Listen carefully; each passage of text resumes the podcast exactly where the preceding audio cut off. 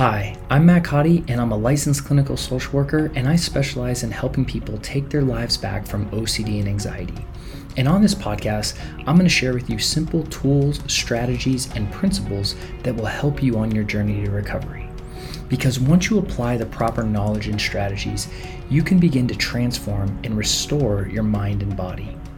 And when we heal as individuals, we can promote that healing into our families and communities and ultimately create a better world for everyone from the inside out. Welcome to the OCD and Anxiety Show. All right. Hello and welcome to this episode. So in today's episode, I want to talk about this idea of discovering the lens of fear. Now, for those of you that don't know me, my name is Matt Cottey, and I'm a licensed clinical social worker and the founder of Restored Minds, and I'm also the creator of the AAA response. And I work with people who wrestle with OCD and anxiety-related struggles, every day. And I also myself, went through my own journey of wrestling with OCD and anxiety. And when I was younger, about 18, that was really when the big onset of my life had happened and my own journey of recovery. And one of the things that was one of the most pivotal moments in my recovery was this idea of discovering the lens of fear. And when I say discovering, what that really means is it's a self-discovery. It's a self-discovery that we all can have. And I want to just talk about that concept today because it's very hard to put into words. In fact, when I was like kind of prepping this episode, I was, even chatting with a friend and just kind of trying to outline how I wanted to present this idea. Because it's a painful discovery, to be very transparent. And there was two moments in my recovery that I would say were really like life-changing moments. The one was what I talked about in a previous episode where, I came to this realization that living in fear of what I was afraid of was actually worse than the fear coming true. Like that was like I had gotten to a moment in my journey where I was like, it's actually worse for me to keep living in fear of this than the thing itself to happen. And that was a big shift. And then this other one was this idea of discovering the lens. And I call it the lens, you can call it the veil of fear, you can call it, but I mean, really it's this idea that when you're afraid, and this happens through various emotional responses in your nervous system, your fear distorts the way you see the world. In fact, emotion does in general, right? Emotion clouds our judgment. We know this, whether it's anger, fear, even excitement, right? That's what salesmen use in many ways to sales. They use excitement, right, to cloud, your judgment. And what we do is we usually as humans, we make emotional decisions and we justify them with biased logic or biased fact after to validate the decision we made emotionally. We all do this. We all do this. And this especially happens with fear. So when you're really lost in that fear loop, what happens is if that stress response is going on long enough, this lens starts to come over your eyes. And I know it sounds like woo-woo and weird, but I mean, when you're really in fear, the world looks different than how you used to see it. And you know that. There's a part of you that knows it, right? And the longer you live in that, distortion, the more you forget how the world used to look. You forget. You see something long enough, it just starts to become real. And waking up to the lens of fear or discovering the lens of fear, what it involves is you have to wake up to the idea that you may not be seeing things accurately. Like you have to challenge the idea, like, look, if let's say I'm afraid of a doorknob and touching a doorknob because I'm afraid it might be contaminated and no one else is afraid of that and everyone else can touch it fine. Well, like there's a chance that I'm seeing this in a distorted way, that I have a misperception of this event. And with fear, that's in most cases what it is, right? There's real danger and then there's fear, right? When we're talking about futuristic fear, we're talking about you seeing something and reacting to it with a stress response. And in most cases, you're seeing something in a distorted way, especially if you're the only one reacting in fear. But most of us don't want to acknowledge that idea, right? It's impossible, right? Because what that means is that we have to then challenge, like, how I'm seeing something and what I'm doing and how I'm investing my time and energy. And what waking up to the lens means is in the lens, what we're doing is we're operating completely from emotion.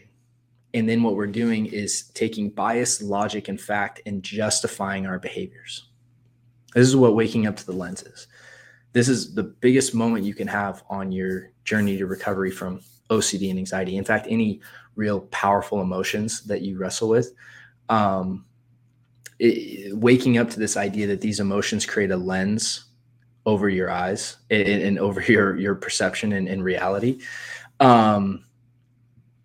is just fundamental for any kind of change, because you're not going to change unless you really understand that there's a problem. And how you see the problem through the lens of fear is never the problem. What you're afraid of is never actually the problem. The problem is that you're afraid. The problem is that you're living in a state of fear, in a completely powerful emotional experience. And that emotion is driving your behavior to try to neutralize a fear, which is now controlling your life.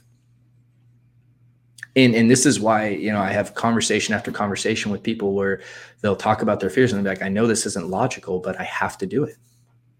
I feel like I have to do it, right? And that's the thing is that's such a good indicator. When you say you feel like you have to do something, that means you're operating from emotion, right? And what the biggest illusion that the lens creates in life is that when you're operating in fear, and when you're operating completely out of fear and anxiety, you believe you're operating in logic. You believe you're being logical. It's like the trippiest experience you can have, because you fundamentally believe that what you're doing is logical when it's completely emotional. And that's the lens that I'm talking about. It really is a self-distortion, right? And what waking up is saying, hey, you know, maybe what I'm doing is wrong. Maybe what I'm afraid of isn't really worth the energy that I'm giving it. You know, maybe living in this lens is not how I want to continue to live. And this experience is a very challenging experience, because here's what it means. And there's a deep part of, I think, of our subconscious that knows this. If we're going to choose to wake up from the lens and start to challenge the way we're seeing life and start to challenge the behaviors we're doing, what that means is we also have to come to grips with the idea that the amount of time that we've invested in this fear or living like this in the past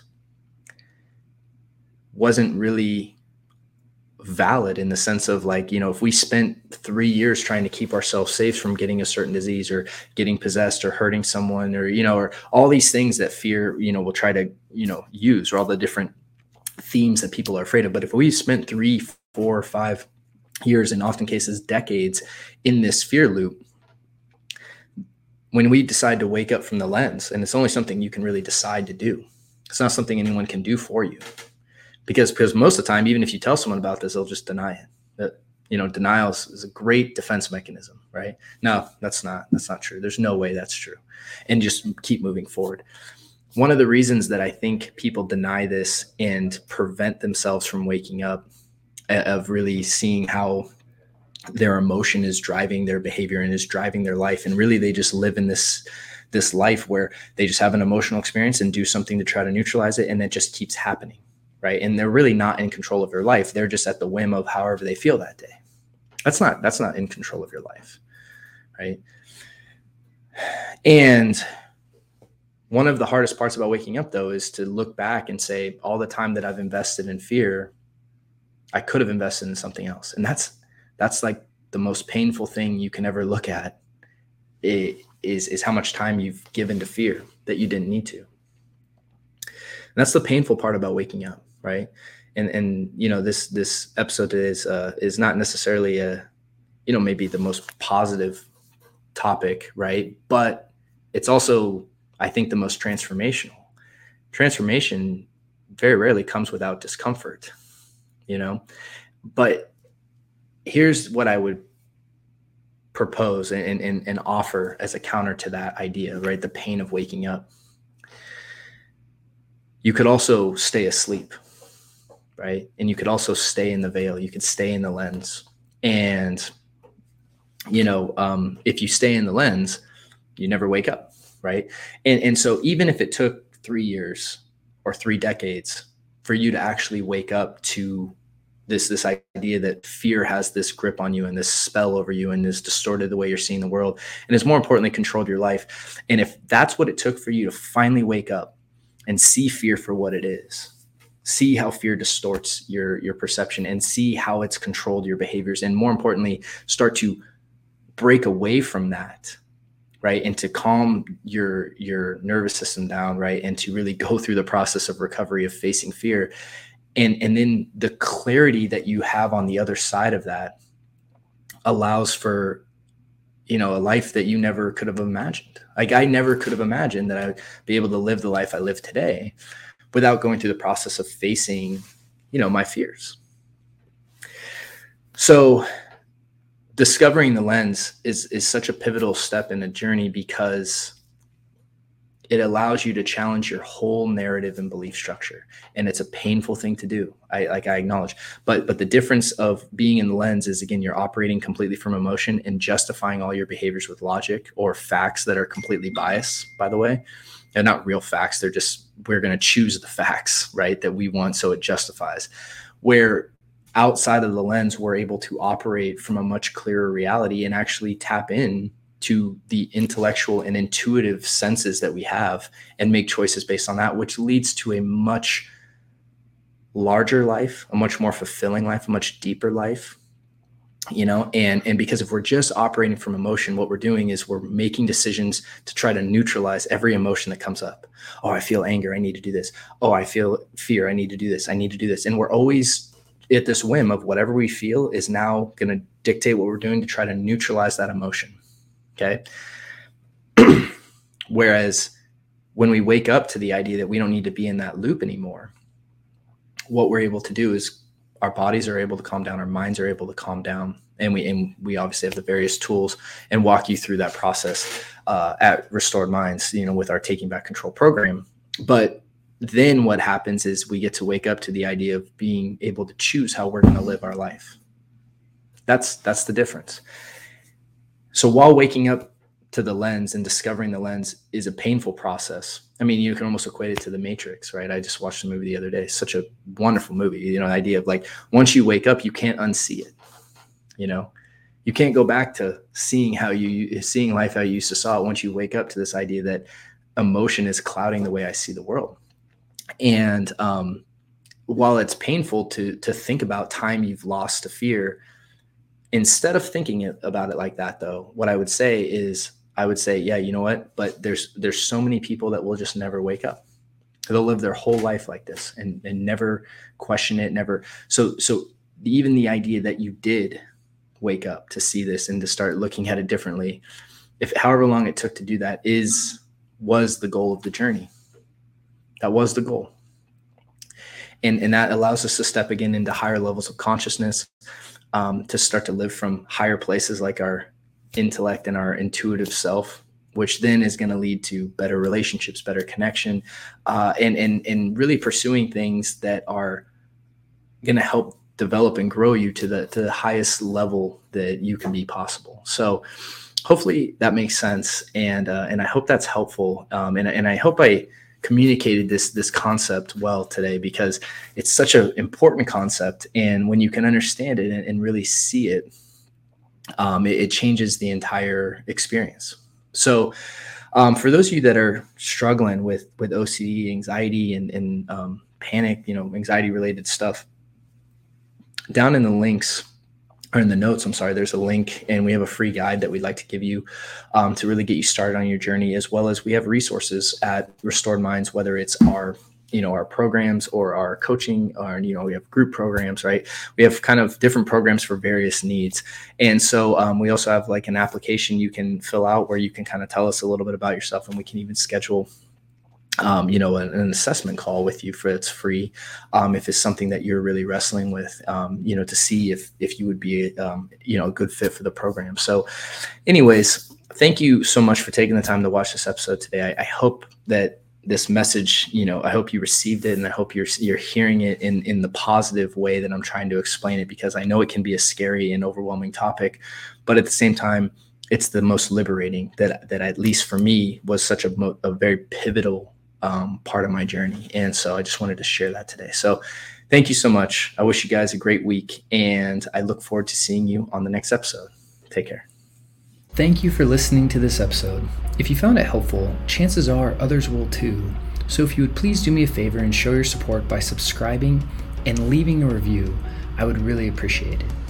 Also, if you're looking for a higher level of support on your journey, we have several resources to support you over at restoredminds.com. And we've even included some links right down below in the notes. Lastly, if you have any questions, you can email me at support@restoredminds.com. Thanks again for listening, and I hope to see you soon.